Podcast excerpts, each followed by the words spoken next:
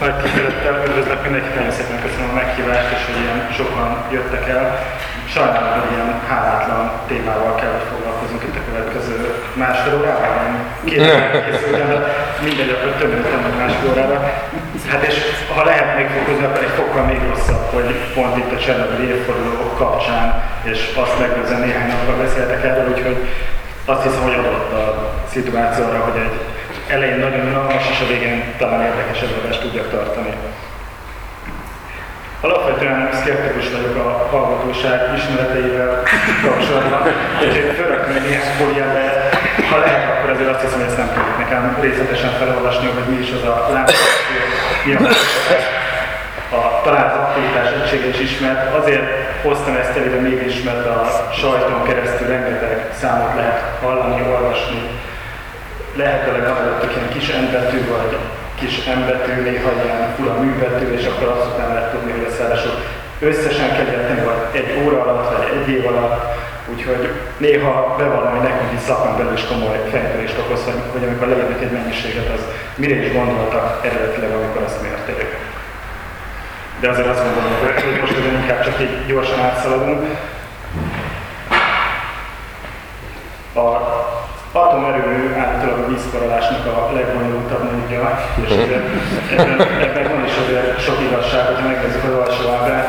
Ugye egy hagyományos fosszilis erő az úgy működik, hogy valamilyen módon tüzet rakunk, a víz elfor, a gőzt rávezetjük a turbinára, azt megforgatjuk, és a generátoron keresztül pedig villamos energiát tudunk termelni. Teljesen hasonló egy atomerő felépítése is, természetesen csak így nagyon leegyszerűsített szinten. Itt azért nem tüzet rakunk, hanem valamilyen módon a makkasatból keletkező energiát próbáljuk általában víz, vagy esetleg más hűtőközök melegítésére fordítani. Van egy hőátadó, általában gőzfejlesztőnek hívjuk, ott keletkezik a gőz, és onnantól kezdve az ára jobb oldal az, az teljesen megegyedik legalább nem újra rajzolni. A felső ábrán azt lehet látni, milyen részei vannak nagyon leegyszerűsítve magának a reaktornak. Ugye a piros vörös színnel jelölt téglalapok jelölik az urán tartalmú fűtőelemeket. Ez körülveszi valamilyen moderátor, talán sárga színnel, vagy ilyen érdekes sárga színnel jellemezhető négyzet alakú test, írom, ez arra szolgál, hogy a hasadás során keletkező neutronok egy nagy energiával rendelkeznek, ezek elveszítsék energiájuk jelentős részét, és már termalizált energiás neutronok tudnak ismét hasadást létrehozni. A hűtőközel szolgál hogy elvezessük innen valamilyen módon a keletkező hőt, és vannak szabályzatok, amik arra szolgálnak, hogy a láncreakciót azt stabil állapotban tudjuk tartani, minden időegységben ugyanannyi neutronunk legyen, és ugyanannyi legyen a teljesítmény. Eddig, amikor különböző balesetekről előadást akkor általában megúsztam azzal, hogy kétféle reaktortípust lehet összehasonlítani. Most egy picit rosszabb a helyzet, most hármat kérdezem, ezt ide ráraktam egy fóliára, akkor sem vagyok hajlandó sokkal többet beszélni erről. A legfelső ábrán egy nyomott vizes típus látható. Ez azt jelenti a nyomott vizes, hogy olyan nagy nyomáson kering a hűtőközeg a úgynevezett primer körben árak oldalán, hogy ha közel 300 fokos, Celsius fokos a hőmérsékleten, mégsem fel, mégis víz van az állapot tud, maradni. Utána ott a, még mindig ezzel a pöttyös vagy foltos négyzet alakú úgynevezett konténmenten belül van egy összfejlesztő, ott adja át a gőt a szekunderkörre, és a szekunderkör az, ami a gőzt a turbinára vezeti, és így tudunk villamos energiát termelni. Tehát itt nagyon jól látható, hogy két független kör van, a primer kör és a szekunder kör, köztük nincs átjárás, csak a, a hőátállás történik meg a gőzfejlesztőben. A forralóvizes atomerőművek, ilyen a, például a Paks atomerőmű, de, nagyon sok a világon üzemelő 440 atomerőnek a, a döntő része az ilyen nyugatvizes típus. A középső ábrán a forralóvizes erőműnek a sematikus ábrán látható, ez annyiban különbözik az előzőtől, hogy itt is nagy nyomás, de nem annyira, hogy ne tudjon elgözölögni a hűtőközeg, tehát itt már magában a primer körben gőz keletkezik, és azt vezetjük közvetlenül a, a turbinára. Jó, még A Japánban balesetet szenvedett atomerőek, ezek típusúak, ezek a forradóvizes típusúak. És hát nem megkerülhető, hogy beszéljek picit majd a Csernobili atomerőműről. Itt látható, hogy a legalsó áron nincsen bealakult tartály, ami a fűtőelemeket körülvenni, a moderátor közeget körülvenni és a fűtőközeget körülvenni, hanem ezzel a inkább megyek, és akkor itt meg tudom Ez a grafik tömb az, amiben rések vannak, ruhak vannak, azon belül vannak a fűtőelemek, és azok a, a csatornák azok, amelyekben a hűtőközeg áramlik, és elveszi a keletkező hőt. Ha az elsőre azt mondtam, hogy két körös rendszer, a másodikra azt mondtam, hogy egy körös rendszer, akkor azt fogom mondani, hogy ez pedig másfél körös rendszer, fene tudja, hogy ez mit jelent, de akkor hívni. Ami különbség látható, és ő is írtam, hogy egyrészt nincsen nagy nyomásra méretezett a tartály, ami az első két típusban van, illetve nincsen olyan védőépület, ami a reaktor tartályt és a tümerkört körülvenné.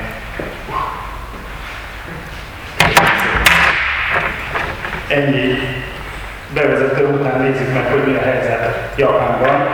A elmúlt évben a teljes villamos termelésnek közel egy harmadát atomerőben állították elő, 17 telephelyen összesen 54 darab atomerőmű blokk üzemel, hogy a PVR a nyomotvizes, a PVR a forralóvizes típus jelenti, az ABV az pedig a forralóvizesnek egy továbbfejlesztett változatát. Talán nem kell mondani, hogy Japán kis ország, sok emberrel, kevés természeti erőforrással, és nem meglepő módon mind a halászfalvakat, mind az atomerőműveket a tengerpartra szeretik telepíteni. Halászfalvakat azért, mert ott találhatnak valakat, atomerőmet azért, mert ott könnyű megoldani a műtést. Most már több mint egy hónappal ezelőtt, március 11-én, kora délután japán idő szerint egy 9-es erősség földrezés rázta meg Japán partjait. A földrengés erősségét általában a Richter skálán szoktuk meghatározni, és, és ez, ez az, ami elterjedt talán leginkább. Ugyanakkor egyes ipari létesítményeknek, épületeknek, hidaknak a terhelését az mindig a helyi adottságnak megfelelő maximális vízszintes gyorsulással lehet jellemezni hogy nehezebb legyen a helyzet, ez hol méter per szekundum négyzetben, hol a gének valamekkora hányadosával adják meg. Persze nem annyira bonyolult átszámolni, csak ha nem konzekvensen használják például a gének az értékét, akkor azért ez a tizedes években okozhat problémát. Nagyon fontos, hogy 24 óra alatt 24 olyan kilorengés volt, amelynek az erőssége meghaladta a hatos szintet a skálán, és egy hét alatt közel 40 ilyen utólengés volt, sőt ezen a héten is lehetett. Valami arra, hogy még, még utólengések vannak. Ami ennél is nagyobb kárt tudott okozni, az a cunami vagy szökőárnak a kialakulása. Lényegében ez az, ami, ami komoly pusztítást tudott okozni azoknak a területeken. Ideértve összehasonlításként néhány egyéb ö, leget, az eddigi legnagyobb ö, mért földrengés az 9,5-es erősségű Richter és ez az egy hónappal ezelőtti az ötödik legnagyobb, amióta mérések vannak. Japánban is volt már ehhez hasonló nagyságú 8,6-es, közel 300 évvel ezelőtt, sőt több mint 300 évvel ezelőtt. A cunami vagy szökőár jelensége az elmúlt évtizedben azért többször is bejárt a magyar sajtót is. Körülbelül azt mondják, hogy a statisztikai kiértékelések alapján kb. 10 évente alakul ki olyan szökőár, ami komoly pusztítást tud végezni és ami számomra igen meglepő volt, hogy a földközi tengeren is tud ilyen alakulni, sőt ki szokott alakulni kb. 100 évente, amikor több méter magas tökéletet érik. Milyen következményekkel jár a földrengés és a szökőnál? A adatok alapján, most rendelkezésre álló adatok alapján több mint 25 ezerre becsülik a halottak és az eltűntek számát, az anyagi kár a 200 milliárd dollár, és próbáljuk meg összeszedni, hogy milyen módon tudtak ellenállni különböző tereptárgyak, mesterséges tereptárgyak a földrengésnek, illetve a cunaminak. A földrengés ugye lényegesen nagyobb volt, mint amire tervezték általában az épületeket és az egyéb létesítményeket. Az épületek többsége ezt kibírta. Egy olyan duzzasztó gátról tudok, ami átszakadt éppen Fukushima tartományban, Nagyon fontos, hogy a távvezeték hálózat összeomlott már maga a földrengés következtében, megsérültek a gáz és ivóvízkészletek, és az atomerőművek azok automatikusan leálltak, ahogy nekik le is kellett állni. Ugyanakkor alig egy órával később elérte a cunami is a japán partokat, átcsapott a védőgátakon, rengeteg épületet elmosott, egész vonat szerelvények tűntek el, egy olajfinomító kigyulladt, és ami esetünkben nagyon fontos lesz még a későbbiekben, hogy az atomerővek is energiállátás nélkül maradtak. Igyekeztem nem a legsokkolóbb képeket összeszedni, de nehéz volt olyat találni, ami mutatja a hatást, és mégsem sok, mégsem sokkoló hatással. Milyen hatása volt a, a földrengésnek a, az atomerőművekre? Összesen négy darab olyan atomerőmű van, ami érintett a japán partoknál. Egyrészt az Unagawa atomerőmű, ott a jogkölcsös alapon három blokk üzemel, ezek rendben leálltak, egy kisebb tűz volt a turbinagépházon, de azt is gond nélkül sikerült elhajtani. Tokai telephelyen, itt a jobb oldalon, legalul egy blokk üzemel, ez névleges teljesítmény üzemel, ez is gond nélkül, ahogy az el volt képzelve leáll. És a Fukushima atomerőmű, ami tulajdonképpen két külön telephelyen üzemelő, összesen 6 plusz 4 darab atomerőmű blokkot jelent, ott voltak a, a problémák későbbiekben is. A Fukushima egyes telephelyen az 1-es, 2-es és a 3-as blokk az négyleges teljesítményen üzemel, a 4-es, 5-ös, 6-os az pedig éppen leállított állapotban volt, már korábban leállították. A 2-es telephelyen mind a négy blokk négyleges teljesítményen üzemel, és amint mondtam, valamennyi üzemelő blokk a földrengés következtében terv szerint leállt, megszűnt ugye az országos hálózat sérülése miatt a külső energiabetáplálás, és ezért átálltak a tartalék energiaforrásokra, ezek minden esetben dízelgenerátort jelentenek. A gond akkor történt, amikor kb. egy órával később elérte a japán partokat a szökőár, és elöntötte a dízelgenerátorokat is, és az egész telepét is lényegében. Ekkor történt meg az, amire tulajdonképpen nem számítottak, hogy külső energiabetáplálás hiány, a belső energiabetáplálás sérülés esetén nem fog rendelkezésre állni villamos energia. Összeszedtük a blokkok adatai, pusztán csak azért, hogy lássuk, hogy noha mindegyik ez a forradalmazás típus, jelentős különbségek vannak mind teljesítményben, mind, a, mind az altípust illetően ezek amerikai, kezdetben G által tervezett és épített blokkok, később aztán Toshiba és Hitachi építette a, a blokkokat.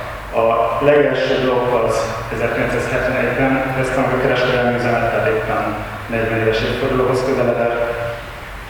Az egyes telephelyen további két blokknak az építését tervezték, és ami még érdekes, hogy itt az egyes telephelyen a hármas blokk az, ahol úgynevezett MOX üzemanyagot használtak, ami azt jelenti, hogy nem tisztán uránoxid, hanem már korábban használt fűtelemelből származó urán és plutonium kellékének az oxidjait használták fűtelelemként.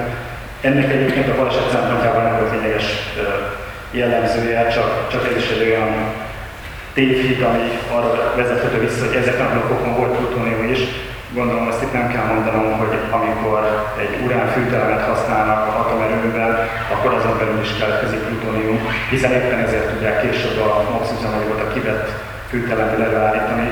Tehát minden már üzemelő fűtelemben van plutonium. A az csak azt jelenti, hogy már kezdetben is volt benne. Egy sematikus áttekintő arról, hogy hogyan is nézett ki a forradalmazás BVF típusú atomerőmű.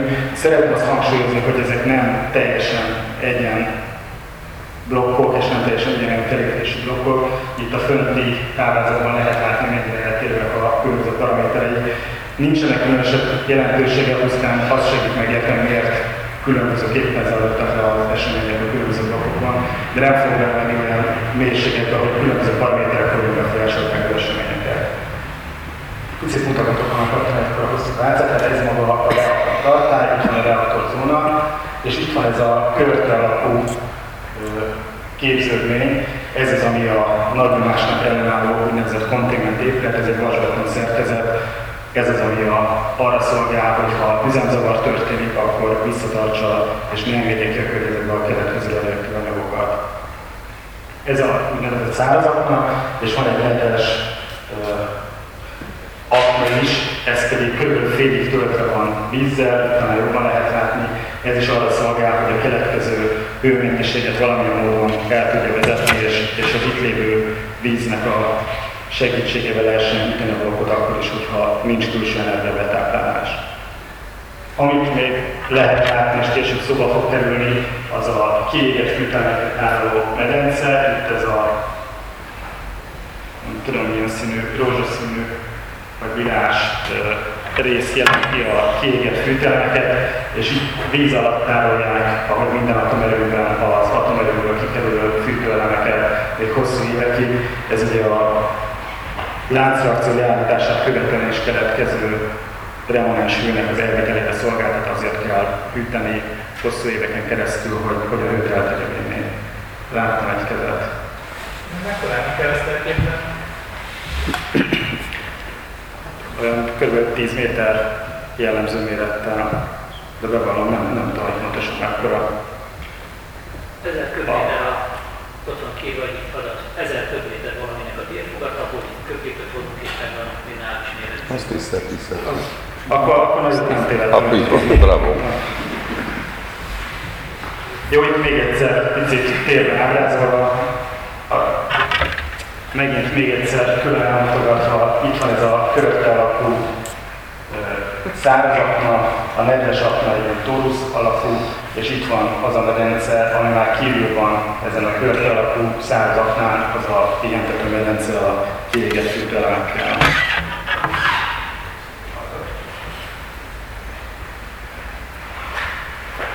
Ha, ha valaki rendesen olvast az összes fóliát, akkor azt hirdeti, hogy az összes adatnak a birtokában van, és akkor most kezdve a picit bonyolulni a helyzet.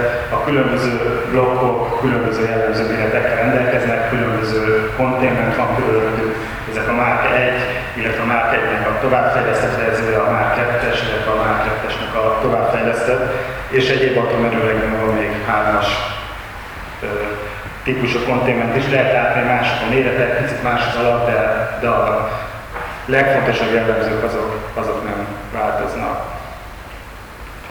A balesetben érintett egy, egyes képítesen lévő blokkok egyébként mind a már egyes konténmentbe tartoznak, éppen azért átlag olyan ábrákat lehetett látni. Mi történt pontosan, és anélkül, hogy végigolvasnám ezeket a száraz tényeket, inkább arra szeretnék a figyelmet, hogy, hogy mikor, melyik blokkon, hol történt sérülés, hol történt robbanás. Az egyes blokk volt az, ami, ami először robbanás történt. Lehet látni, hogy a, a konténmenten kívül, itt fönt a reaktor fölött, tulajdonképpen a reaktor fölött térrészben, a fönti fényképen nagyon jól lehet látni, mintha lerobbant volna az épületnek a felső része, ez itt már nem volt nagy nyomásra méretezve miért következett be mindez, amikor azt tapasztalták, hogy a reaktor tartályon belül nő a nyomás, akkor megpróbáltak onnan kiengedni az ott lévő gőzt. A nagy hőmérséklet miatt a cirkóniummal reakcióba lépve a víz, oxigén, a víz reakcióba lépve a cirkóniummal hidrogén tudott keletkezni, és ez a hidrogén, ahogy ezt jól tudjuk, az oxigénnel egyével robbanó eleget tud alkotni. Azért, hogy ez ne következzen be, ezért a reaktor körülvevő hermetikus épületben nitrogén atmoszférát alakítottak ki, tehát ott belül azért nem tudott robbanás bekövetkezni, mert ez így volt tervezve, hogy ne is tudjon. A nitrogén atmoszférában egyszerűen nincs annyi hely a, az oxigénnek, hogy robbanóeleget tudjon létrejönni. Amikor kiengedték, próbálták kiengedni a környezetre, akkor viszont össze tudott gyűlni, és ott a hidrogén az oxigénnel robbanóegyet alkotva fel tudott robbanni. Nem tudom azt pontosan, hogy ez bárki más tudná, hogy miért tudott itt felgyorsulni a, a hidrogén ebben a térrészben. Nyilván ez úgy volt tervezve, hogy közvetlenül az is látható szerepel a környezetben engedik ki a bent lévő túlnyomás, hogy ez miért tudott mégis ott felgyűlölni arról, bevallom, még nem, nem láttam olyan hiteles adatot, amit most itt meg osztani a közönségével. Ehhez nagyon hasonló események játszottak le a, a hármas blokkon, itt lényegesen nagyobb volt a rombolásnak az ereje. Itt nem csak az épületnek a felső része, hanem, hanem a szerkezete is jelentősen tudott sérülni. A kettes blokkon más történt, amikor azt látták, hogy az egyes és hármas blokkon is ide, vezetett a, ide vezettek az események, akkor a kettes blokknak az oldalán, a reaktorépület oldalán egy néhány méteres ö, nyílást vágtak, és azon keresztül tudott távozni a bent lévő hidrogén, ott azért nem történt robbanás. Talán lehetett is képeket, én is fogok megmutatni. Itt viszont sajnos a bejuttatott víz, vagy legalábbis feltétlenül bejuttatott víz vitt magával annyi oldott levegőt, oldott oxigén, ami aztán a bent lévő hidrogénnel keveredve megint robbanáshoz tudott vezetni, tehát egy picit más a eseményeknek a láncolata. Mondtam korábban, hogy a négyes blokkhoz leállított állapotban volt, itt nem volt a reaktor tartályon belül fűtőelem, hanem a teljes zóna már korábban ki lett pakolva a pihentetőmedencébe, így itt nagyon nagy mennyiségű remanes hő volt, amit el kellett volna vezetni. Mivel a hűtés az itt sem volt biztosítva, ezért itt is szárazra tudtak kerülni a hűtőelemek, és itt azért tudott robbanás bekövetkezni, mert a pihentetőmedencében lévő fűtőelemek hűtését nem tudták biztosítani. Szerencsére az összes apró blokkon nem történt robbanás, úgyhogy azt nem kell most itt szintén ismertetnem, és nem fog teljesen kifutni az időből. Röviden összefoglaltam, hogy milyen állapotban vannak a blokkok, mit lehet róluk tudni. Ami nagyon lényeges, hogy most sem rendelkezünk biztos információkkal arra nézve, hogy az egyes blokkokban az egyes szerkezetjelenek pontosan milyen állapotban vannak. Éppen ma lehetett olvasni azt, hogy már robotokat le tudtak küldeni és próbálják felmérni az ottani sugárzási viszonyokat és az egyes szerkezetjeleneknek a, az állapotát. Tehát ez még hosszú időt fog igénybe venni, amíg pontosan megtudjuk, hogy, hogy mi is ott a helyzet egy áttekintő ára arról, hogy hogyan is néznek ki a blokkok. A két leginkább jel, jellegzetes, egyes blokk, ahol lehet látni, hogy a, épületek a felső része lerobbant és az a vázszerkezet tudott megmaradni, illetve a kettes blokkon, ahogy említettem, az oldalára vágott nyíláson keresztül tud távozni a fehér színű füstgőz keverék. A hármas és a négyes blokkon lényegesen nagyobb a, sérülés. Azt hiszem, hogy ezen is átszaladhatok. Milyen, a, milyen volt a sugárzási helyzet? Különböző helyszíneken, először kezdve a telephelyen, ott a dózis teljesítmény, ezt érdemes a átlagos környezeti dózis teljesítmény értékéhez hasonlítani. Egy év alatt itt Magyarországon kb. 2,5 milliszievert a teljes sugárterhelésnek elszenvedünk. Ha tehát egy év alatt két és fél milliszívert, egy óra alatt pedig kb. 100 nanoszívert, tehát 100 nanoszívert per óra. Ha valaki felszorozza, akkor nem fogja megkapni 100 nanoszívert per órát megszoroz az egy évben lévő órák számával a két és fél milliszívertet. Ez azért, egyrészt azért, ha nem tudunk pontosan számolni, de sokkal fontosabb, hogy a sugár terhelésnek egy jelentős része az a belső terhelésből származik. Tehát még a két és fél milliszívert az a teljes sugárterhelést jelenti, a 100 nanoszívert per óra az csak a külső terhelésnek az értéke. Érthető volt? Na, akkor futok még egyszer, addig nem megyünk tovább. Tehát két számot lehet hallani az átlagos természetes sugárterhelésére. Az egyik a két és fél millisievert per év. Ebben benne van a teljes külső és a teljes belső, tehát bennünk lévő például a kálium-40 izotopnak ez a belső. terhelés. A 100 nanoszívert per órában csak a külső terhelés van benne, tehát abban vesszük bele a belső terhelést, de általában azt tudjuk mérni, ami, ami ember nélkül is jelen van, tehát azzal érdemes ezeket összehasonlítani. Ha a 100 nanoszívert per órát hasonlítjuk össze a telephelyen mérhető 100 milliszívert per órával, akkor látjuk, hogy ténylegesen hatalmas dózis teljesítmények voltak. Szerencsére nem hosszú ideig álltak ezek fenn, néhány órán keresztül lehetett ezeket mérni. A lakosság számára az egy év alatt megengedhető extra sugárterhelés az 1 milliszívert per év. A nukleáris létesítményben dolgozók számára 20 milliszívert per év az átlagos megengedett korlát, de ez picit bonyolultabban van megfogalmazva, hogy még nehezebb az előadó dolga. 5 év alatt 100 millisievertet nem haladhatja meg. Vészhelyzetben ettől el lehet térni, és el is tértek Japánban, és először 250 millisievertre, majd 500 millisievertre változtatták meg ezeket a határokat. Ezt senki nem lépte túl, de Nyilván ez, ez annak köszönhető, hogy, hogy úgy terveztek, és a dózis teljesítmény ismeretében senkit nem hagytak tovább dolgozni, hogy meghaladja ezeket a limiteket. Az mennyi idő? Attól függően, hogy dolgoztak, tehát ezek a kb. 100 milliszivet per órás csak nagyon kis helyen voltak jellemzőek a telephelyen belül, nyilván azokon a helyeken nem tartózkodtak sokáig. Kezdetben úgynevezett Fukushima 50-es csoport volt, akik ott dolgoztak, Gondolom azért hívták őket így, mert 50 főből álltak, később ez bővültek 200, aztán 322 főre. Feltétlenül, ahogy elérték azokat a korlátokat, mindig újabb és újabb embereket mondtak rá. De mennyi idő alatt érték el a korlátot? 5 perc vagy egy óra? Napok. Tehát Igen? A, azokon a helyeken, ahol tartózkodtak, ott, ott azért nem, nem ezek a 100 per órás dózis teljesítmények voltak jellemzőek, ott ilyen 1-2 milliszivet per óra volt a jellemző, tehát ott 20-40-50 százalék eltöltötték a kapcsolatokat.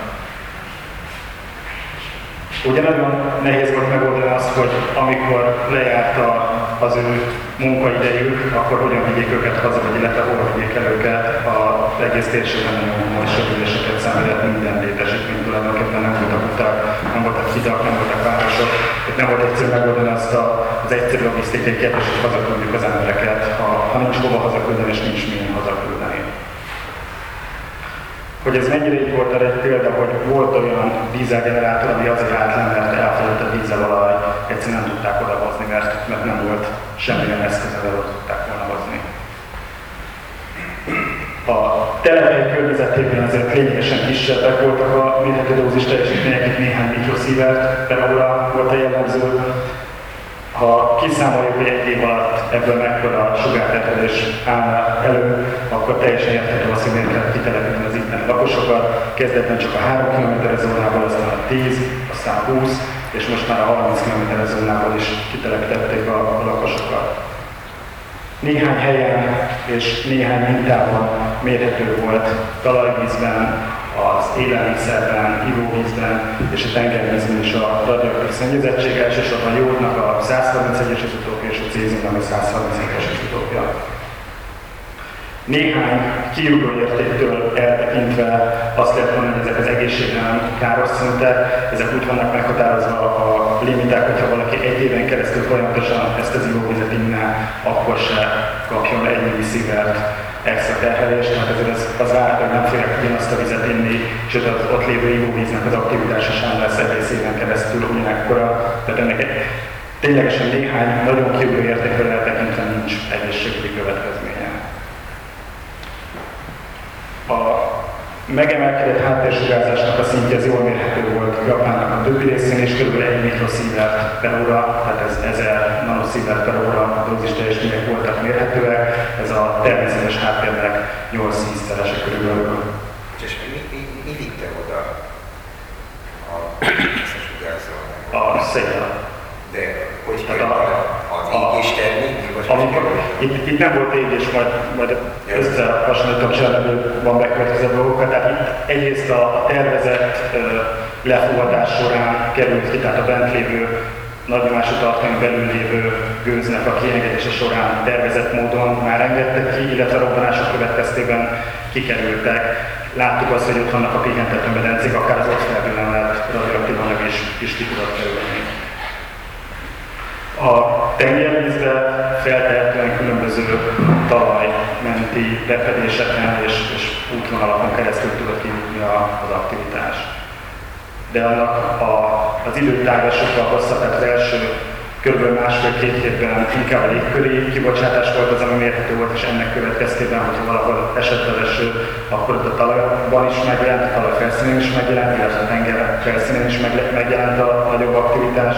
Később pedig már a, a talajvíz, a talajon, illetve a talajvízen keresztül a, a tengerbe szivárgó aktivitás volt az, ami jelentős volt. Néhány érték tulajdonképpen azt hiszem, hogy meg különösen nagy jelentősége nincs. Amit lehet látni, hogy a sajtóban is olvasható kiugró értékek azok azért nagyon rövid ideig álltak fönn, tehát ha az integrált értéket nézzük, akkor, akkor nem, nem a legmagasabb értéket szorozva egy évvel meg az értékeket.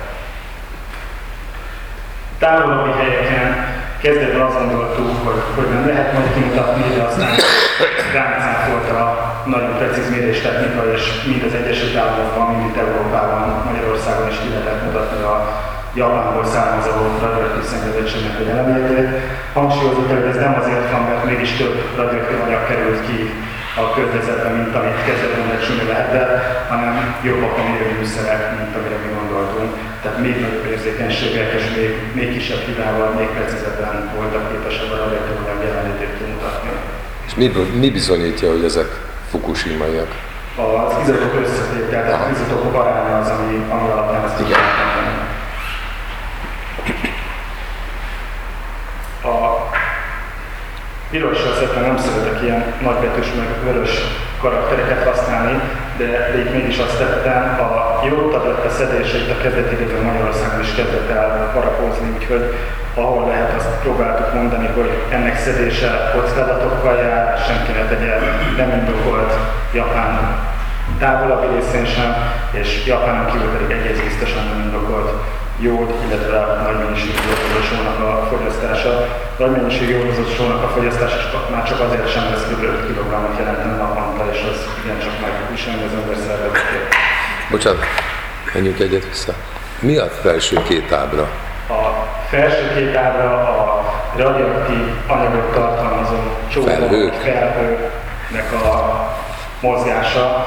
Ezen a nagyon hosszú webcímen mozgóképen is lehet látni. Ez azért volt akkor érdekes, mert ezek előrejelzések alapján történt animációk voltak. Nyugatra nem ment? Nem, az, ilyen volt a szélnek a járása, hogy szerencsére, mondhatjuk azt, hogy szerencsére az óceán felé vitte, és, és nem a lakott területek felé. Lehet látni, hogy az első lábán van egy kis lefelé induló csóva, az az, ami Tokiót is tulajdonképpen beborított, és az abból származott terhelés volt, ami mérhető. Mondhatjuk azt, hogy egyébként szerintem szerencsénk volt, vagy, vagy szerencsénk volt az ott lévő embereknek. Ez a helyzet áll az előadásban a sugárzásnak a biológiai hatásai. A kétféle hatása van a termelő szervezetet vagy a biológiai szervezetet érő sugárzásnak, van determinisztikus, egyértelműen sugárzásnak köszönhető és annak tulajdonítható hatása, illetve van olyan, ami csak szóhasztikus, tehát a hatásnak a valószínűsége nő azzal, hogy nő a sugárzás. Míg az első esetben egyértelműen egy küszöbdózisról beszélhetünk, aminek az értéke néhány száz milliszívert, egyszerű sugárterhelést jelent, tehát az alatt egészen biztos, hogy nincsen egyértelmű közvetlen sugárzásnak tulajdonítható hatás. E fölött van a sugárbetegség kialakulása az néhány szívert vagy gré köré tehető, hogy még nehezebb legyen az élet, néha szívertet, néha grét használunk. Én most nagyon pontatlanul is inkább szívertet mondok, csak azért, hogy egyszerű legyen követni. Ezt én mindig a napszívásra szoktam hasonlítani, mert ha az ember egy nap sokat költ a napon, akkor este fáj a fej és émelyek. Egyértelmű, hogy ez azért van, mert, mert azon túl sok időt töltött a napon, és nem kellett volna. Ha 60-70-80 es korunkban bőrrákot fedezem föl rajtunk, akkor azt nem lehet egyértelműen megmondani, hogy ez miért volt, mert éppen az érettségi tanulás helyett kimentünk a strandra és, és ott csipszettük a hasunkat. Ez csak egy valószínűségi összefüggésnek a, az alapja, tehát ahogy lehet látni a vízszintes tengeren a dózis, a függőleges tengeren pedig a hatásnak nem a nagysága, hanem a valószínűsége van. Hogy ez a bőrbe pontosan milyen, azt nem lehet tudni, de az egyszerűség kedvéért egyszer valaki azt mondta, hogy legyen lineáris, még az 50-es években, aztán az elterjedt, és most már meg van mindenki győződve arra, hogy ez ténylegesen így van. Ez nem így van. Nem tudjuk, hogy van, de biztos, hogy nem így van. Ellenben ez így benragadt, és azóta mindenki ezt használja, mint hogy ez még a valósággal is megegyezne. Néhány jellemző dózis érték, de azt hiszem, hogy ezt most különösen nem érdemes végignézni. Amire érdemes felhívni a figyelmet az hogy ha egy tengeren túli megyünk, akkor ez kb. 500 mikroszívert plusz jelent. Tehát ha valaki azt kérdezi tőlünk, és kérdezték sokan, hogy ha elmennek Japánba, akkor lesz-e plusz terhelés a szervezetükre nézve, akkor egyértelműen igen volt a válaszom. Az út közben. Teljesen független, hogy Japánnak mely részére jönnek. Hol tartunk, mi jöhet még? A blokkok leállítása sikerült, erről beszéltem, ez úgy történt, ahogy kellett a földrengést követően. A folyamatos fűtésben voltak nehézségek, ugye itt a remanens az elvitele volt a fő kérdés. Egyrészt az országos infrastruktúrának az összeomlása, másrészt a dízelgenerátoroknak a sérülése volt az, ami oda vezetett, hogy komoly nehézségek keletkeztek, de mostanában ez is sikerült, a helyzet stabil. A következmények felszámolása azonban hosszú-hosszú ideig tart. Kezdetben hónapokra, most nem kell évekre becsülhető az, ott sikerül majd urálni ténylegesen a problémákban. És ami nagyon fontos, hogy számos olyan előre nem látható probléma jöhet még a következő hónapokban, mondom ezt még mindig, ami, ami nem nagyon felkészülve. Ugyanakkor nagy kibocsátás már nem lehet, tehát sem ott a telephely közvetlen környezetében, de távolabbi térségben végképp nem várható, nem várható az, hogy komolyabb legyen a sugárzási szintnek a megemelkedése. Jogos lehet ez a kérdés, hogy jól vizsgázott-e az erőmű, mi történt, hogyan történt. Azt a illető előadásában vettem át ezt a négy fóliát. Egyértelmű igennel válaszolt arra a kérdésre, hogy megfelelően tudott vizsgálni az erőmű, hiszen jócskán a tervezés alapon túli külső hatások érték, és mégis a ténylegesen nagy kibocsátásra sikerült elkerülni hosszú-hosszú ideig. Ha összevetjük azzal, hogy milyen hatásai voltak a természeti katasztrófának az ország egyéb részeiben, azzal, hogy mi következett az atomerőben, akkor azt látjuk, hogy megfelelően vizsgázott. Ha valaki azt kérdezi, hogy miért telepítették oda a tengerpartra az erőművet, és miért nem építettek magasabb gátat, azt hiszem, hogy adható az a válasz, hogy de hát miért telepítették oda a falvakat, településeket, és miért hagyták, hogy azokat elmossa. Nyilván nem készültek fel erre. Az elmúlt hétnek a komoly eseménye, hogy a az úgynevezett Ines skálán, ami éppen arra szolgál, hogy nagyon egyszerűen és könnyen kommunikálni a különböző nukleáris eseményeket. A kezdetben hármas, majd ötös szintű események múlt héten hetes szintűre sorolták át, amitől mindenki megijedt, és azt hogy egy következő esemény történt, és ezért volt erre szükség, de nem erről van szó, pusztán újraértékelték az eseményeket.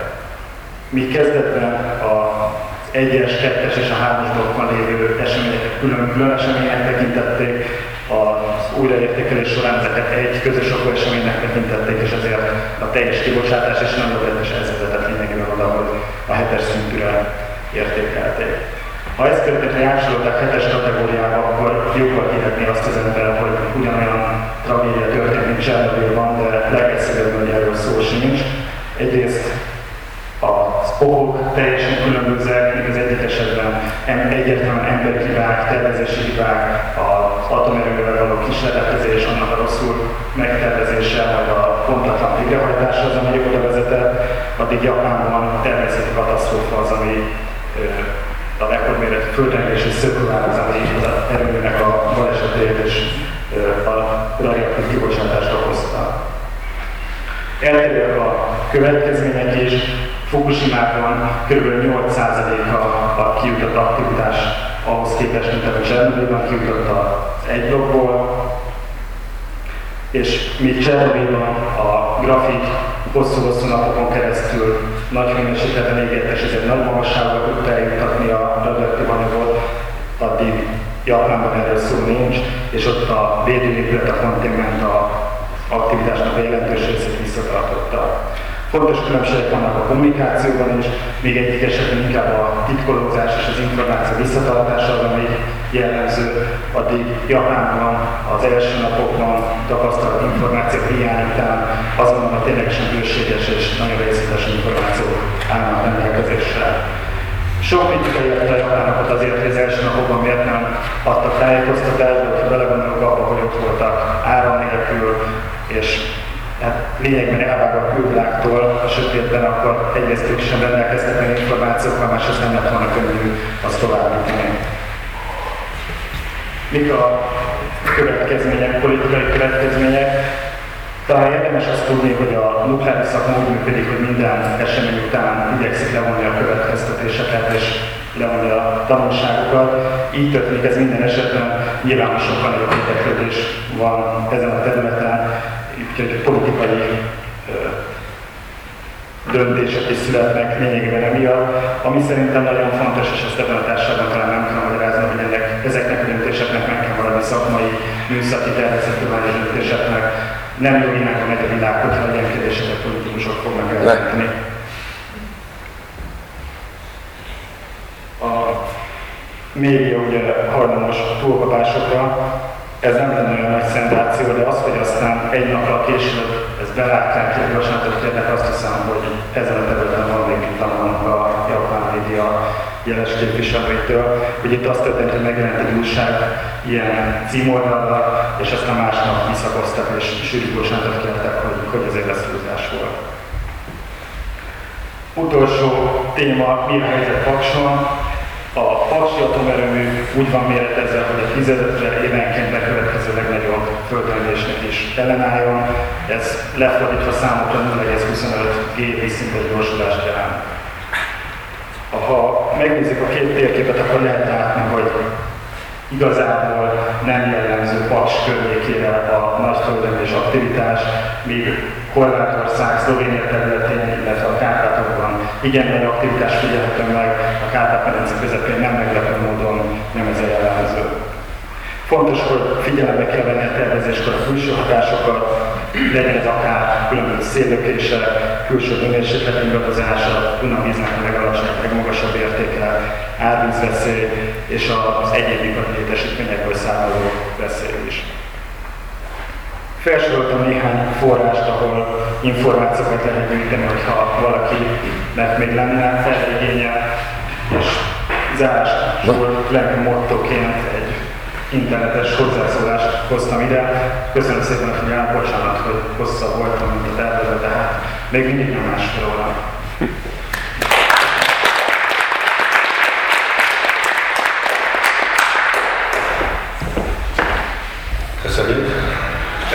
Szerintem majd lesznek kérdések, de Nem, most tovább. nem, nem. Azt mondom, hogy most menjünk tovább. Nem? Hát most mindenki emlékszik még. Adjál 5 percet a kérdésre. 5 percet, és akkor utána meg lehet. Neked az Rövid, rövid, rövid, rövid. Mit jelent az, hogy leáll az atomerőmű? Mi áll le? A láncreakció áll le, tehát amikor egy atomerőmű Hogy? működik, akkor a a rudaknak a beejtése Japánban vicces értelemben alulra fölfelé estek be, de ez most szinte mindegy. Tehát mindenképpen olyan anyagoknak a bejuttatásával, amiket nem úgymond elnyélik és nem hagyják, hogy további hasadást tudjanak okozni. Ez automatikus, vagy pedig... Ez az. Automatikus. És ha nincsen energiaellátás? Akkor is. Tehát ha, ha nincs energiaellátás, akkor a, a rugók azok kioldanak és belőlődnek.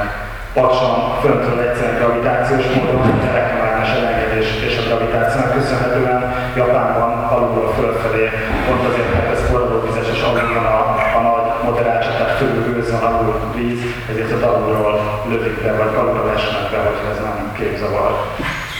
Úgy, mint régi MÁV szemaforok is mindig úgy működtek, ha zavar van, akkor mindig tilosat kellett mutatni, és úgy van ő megcsinálva a szerkezet. Ja, Azt, azt hiszem, a lényeges kérdés az az, amit, amit itt tanultunk sokan, én legalábbis, hogy, hogy valamilyen értelemben a reaktor nem áll le, a láncreakció leáll. Ezt, ezt akartam mondani, egy nagyon fontos különbség van az atomerőmű és az összes többi ipari és egyéb berendezés között, hogyha ott már ez, elzárjuk a vízcsapot, vagy elzárjuk a gázt, akkor, akkor leáll és, és nincs ott már semmi.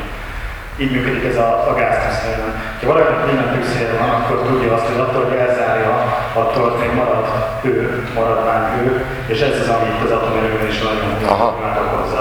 Tehát attól, hogy láncreakciót állítjuk, attól még a, az úgynevezett maradványhő az továbbra is ott van. Tehát a keletkezett radioaktív anyagoknak a bomlása az nagyon nagy mennyiségű termel. Tehát bomlás van, csak láncreakció nincs. Tehát hasadás nincs, és vonás van.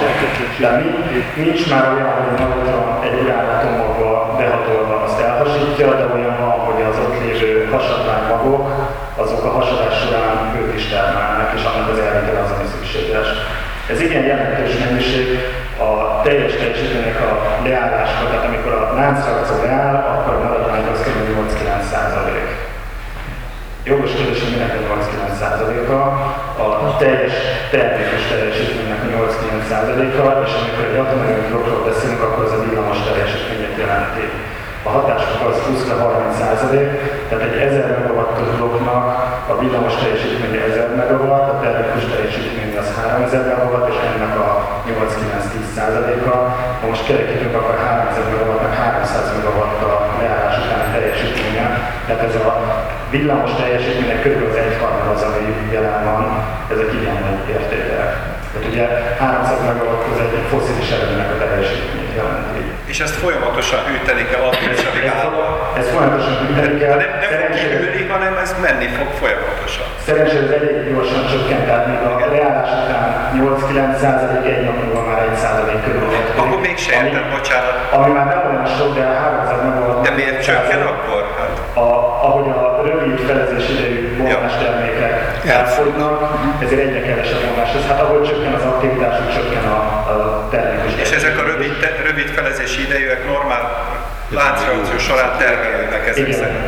Tehát a, a hasadás során különböző szinte minden, a periódusos rendszernek minden elemek és minden izotópja keletkezik egy kétfokú görbének megfelelően, és ezeknek a döntő többsége az, az radioaktív, tehát azok mondanak egészen addig, amíg valamilyen lánc során stabil állapotban kerülnek. Jó, tehát egy nap után is még, még egy százalék, 3000 megawattnál, az 30 megawatt, az még az még Az jó. Az még jó. Városnak az Hát Pakson is és minden más atomerőmű is 3-25 évig szokták víz alatt tárolni, tehát annyira nagy a termelődő hőnek a mennyisége, hogy kb. 5 éven keresztül csak víz alatt lehet tárolni. Csak azt miért nem használják fel? Azzal is egy kis áramot lehetne. Már nem lenne hatásos gazdasági Olyan szempontból. hatások a Vannak egyébként erre számítások, és mind az nem érik meg gazdasági szempontból. Értem. kis nyomások hát kiabálja. Mit tudunk arról, hogy a környékbeli települések, ahonnan az embereket kitelepítették, mennyire vannak elszennyezve? Azok a területek vannak jobban elszennyezve, ahol éppen esett az eső, éppen akkor, amikor a radioaktív felhő éppen fölötte volt. Ezek elég kis ö, részei vagy térségek, de, de ott vannak kiugró értékek. Szerint, szerintem szükség lesz majd egyes területeken talajcserére, és akkor, hogyha a talajnak a felső néhány centiméteres rétegét kicserélik, akkor lesz ez újra lakható. Én azt hiszem, hogy lesz ilyenről szó a következő adásban is. Nem lesz. Másik, Nincs szükség talajcserére, igaz? az egy másik előadás. Nyáron hallottam egy előadást, hogy egy új amerikai atomerőmű építésénél az a biztonsági minimum követelmény, hogy ha megszűnik a külső áramellátás, és hogyha azonnal elfolyik az összes ütővíz a primer körből, akkor még stabil maradjon. Ez Fukushima ezt tudta? Vagy tudta? Én erről nem hallottam, amit most mondod, de, de az egészen biztos, hogy ezek ugye 70 éve épült atomerőművek, ami azt jelenti, hogy kb. 50 évvel ezelőtt te- lettek tervezve, ezek 50 éves technológiák. Végeztünk olyan elemzéseket, kollégám végeztek olyan elemzéseket, hogy amíg most vásárolható blokkok, azok hogyan viselkednek ilyen helyzetben, és az jött ki, hogy nagyon nagy valószínűséggel azok nem szenvedtek volna balesetet, tehát azok túlélték volna ezt a teljes feszültségkiesést is. Tehát nem tudom, hogy konkrétan abban a típusban mi történt volna, de, de amiket mi vizsgáltunk, ott, ott egyértelműen az derült ki, hogy azok sokkal ellenállóbbak.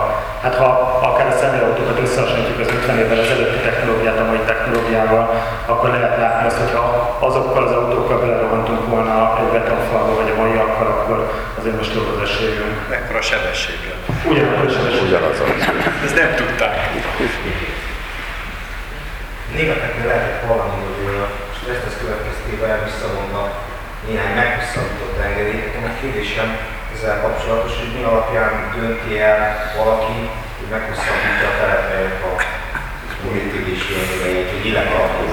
Hát 12 évvel mondjuk. Normális esetben ezt a nukleáris biztonsági felelős hatóság hozza a döntéseket, természetesen megfelelő törvényi háttérrel a hátra mögött. Ha a dolgok turán mennek, akkor politikusok hoznak döntéseket, és akkor hoznak ilyen döntéseket is. Azt érdemes tudni, hogy a Fukushima-ban történt eseményeket követően Angela Merkel a nyolc legrégebbi német atomerőművet azonnal állította három hónapos időtartamra, úgyhogy a atomerőművek tulajdonosai gyorsan kiszámolták, hogy mekkora kár az, amit ezzel okoztak, ez kb. 2 milliárd euróra tehető a három hónap alatt. Jó, hát, tehát gazdag országok azok megtehetik ezt. Zárójelben mondom csak, hogy azóta viszont nem elég ez a villamos energia, amit ők meg tudnak termelni határokon belül, úgyhogy Franciaországból importálják. Atomerőműből. Franciaország 80% Valószínűleg az olaszoktól tanultak, akik szintén azt csinálták, hogy leállították az atomerőműveket, és azóta Franciaországtól vásárolják villamos energiát. Olaszországon a legdrágább egyébként a villamos energia Európában. De erre rájöttek, és azóta megvették a szlovák energetikai céget, és most már van az olasz villamos cégnek atomerőműve Szlovákiában. Tényleg. Bocsánat, igazából lehet későn is értettem, de valójában ez a Fukushima-i hibája az volt, hogy a cunami elvitte a gázolajtartályokat, és ezért nem tudtak működni a vízzel. Igen, tehát a, a legnagyobb baj az volt, hogy a, az utolsó láncszem volt a, a dízel generátor, és a cunami még azt is el tudta vinni. Sokkal nagyobb volt az, hogy az egész országos villamosárgya hálózatot tönkretette még maga a földrengés, de, de annak még el nem tudott állni az azért mert volt a dízel. A- Ja, ott volt a parton az a két, két uh, henger, ugye? Igen. Azok voltak a tartálók. Igen, igen. Akkor ez mégiscsak tervezési hiba. Olyan szempontból tervezési hiba, hogy a tervezési alapot meghaladó tervezeti csapás tudott történni. Azt számolták ki a ehhez értő szakemberek, hogy 7 méter magas szökőállaz, ami jöhet. Ezzel szemben több mint 10 méter volt az épületeknek a, a magassága, az épületek alapjának a magassága, viszont a szökőállaz 15 méteres volt, tehát lényegében szinte minden épület legalább 5 méter mélyen izolált. A, Az magas. Hát ennyi szó. tehát nem tudok más mondani, mint hogy igen, nem készültek fel arra, hogy ekkora földrengés, illetve szökőáll jöhet. Most is ki kell hangsúlyozni egyébként, hogy sokkal nagyobb volt ez a földrengés, mint amire tervezték az atomerőművel, és annak mégis ellen tudott állni, és, és tűnik meg gond nélkül. És hány ember pusztult el, ugye ezt mondtad a földrengéstől és a ártól, tehát a városokat se építették úgy, hogy kibírják ezt a... Igen. ez nem mentség. Nem, nem mentség. Helyességek is. Nem mentség, persze. ez Jó, de utána menjünk tovább, és a végén is. Ja, nem kell az. Nem olyan fontos, csak eh, pontosan ezt szerettem volna mondani, hogy, hogy minden műszaki, ezt a profinémikök jobban tudják, hogy minden műszaki alkotást azt úgy kell csinálni, hogy, hogy valami, valami kockázat felmérés, hogy mit kell még kibírnia. Ezt a, ezt a kájépületet is, vagy ezt az épületet, vagyunk, ezt is lehetett volna úgy tervezni és építeni 50 éve vagy 70 évvel ezelőtt, hogy 10-es földrengés kibírjon. Akkor háromszor ilyen vastag falak volnának, de 10-es földrengés esetleg ezer év múlva lesz. Tehát meg lehet, hogy az se lesz ráadásul. De lehetne tervezni, és azt mondhatják, hogy miért nem tervezték úgy. Tehát ez a kockázat. Most ilyen mindig bekövetkezik, tudomásul kell venni, ötös találata is van az embernek egyszer az évben, tehát is az jó. Azért nem mindenkinek. És inkább azt, amit, amit tényleg az nagyon fontos, amit én is mondtam a, a rokonság kérdezgetőt, hogy éppen nem azt kéne nekünk, szkeptikusoknak azt hangsúlyozni, hogy, hogy, hogy, a, hogy, a, hogy az milyen kockázatos, és hogy, hogy milyen veszélyes, hanem fordítva. Azt kell mondani, hogy lám olyan jó a technológia, hogy még ezt a terven fölüli katasztrófát is kibírta, mert gyakorlatilag tényleg jó vizsgázott az egész. És hogy ott egy, ott egy, egy fölzáró gát lett volna, és az szakad át, akkor ott egy óra alatt 70 ezer ember, ember hal meg, és nem pedig úgy, hogy a, magában az atomerőműnek a halálos áldozatai azok nem tudom, hogy mennyi, de nem 25 ezer.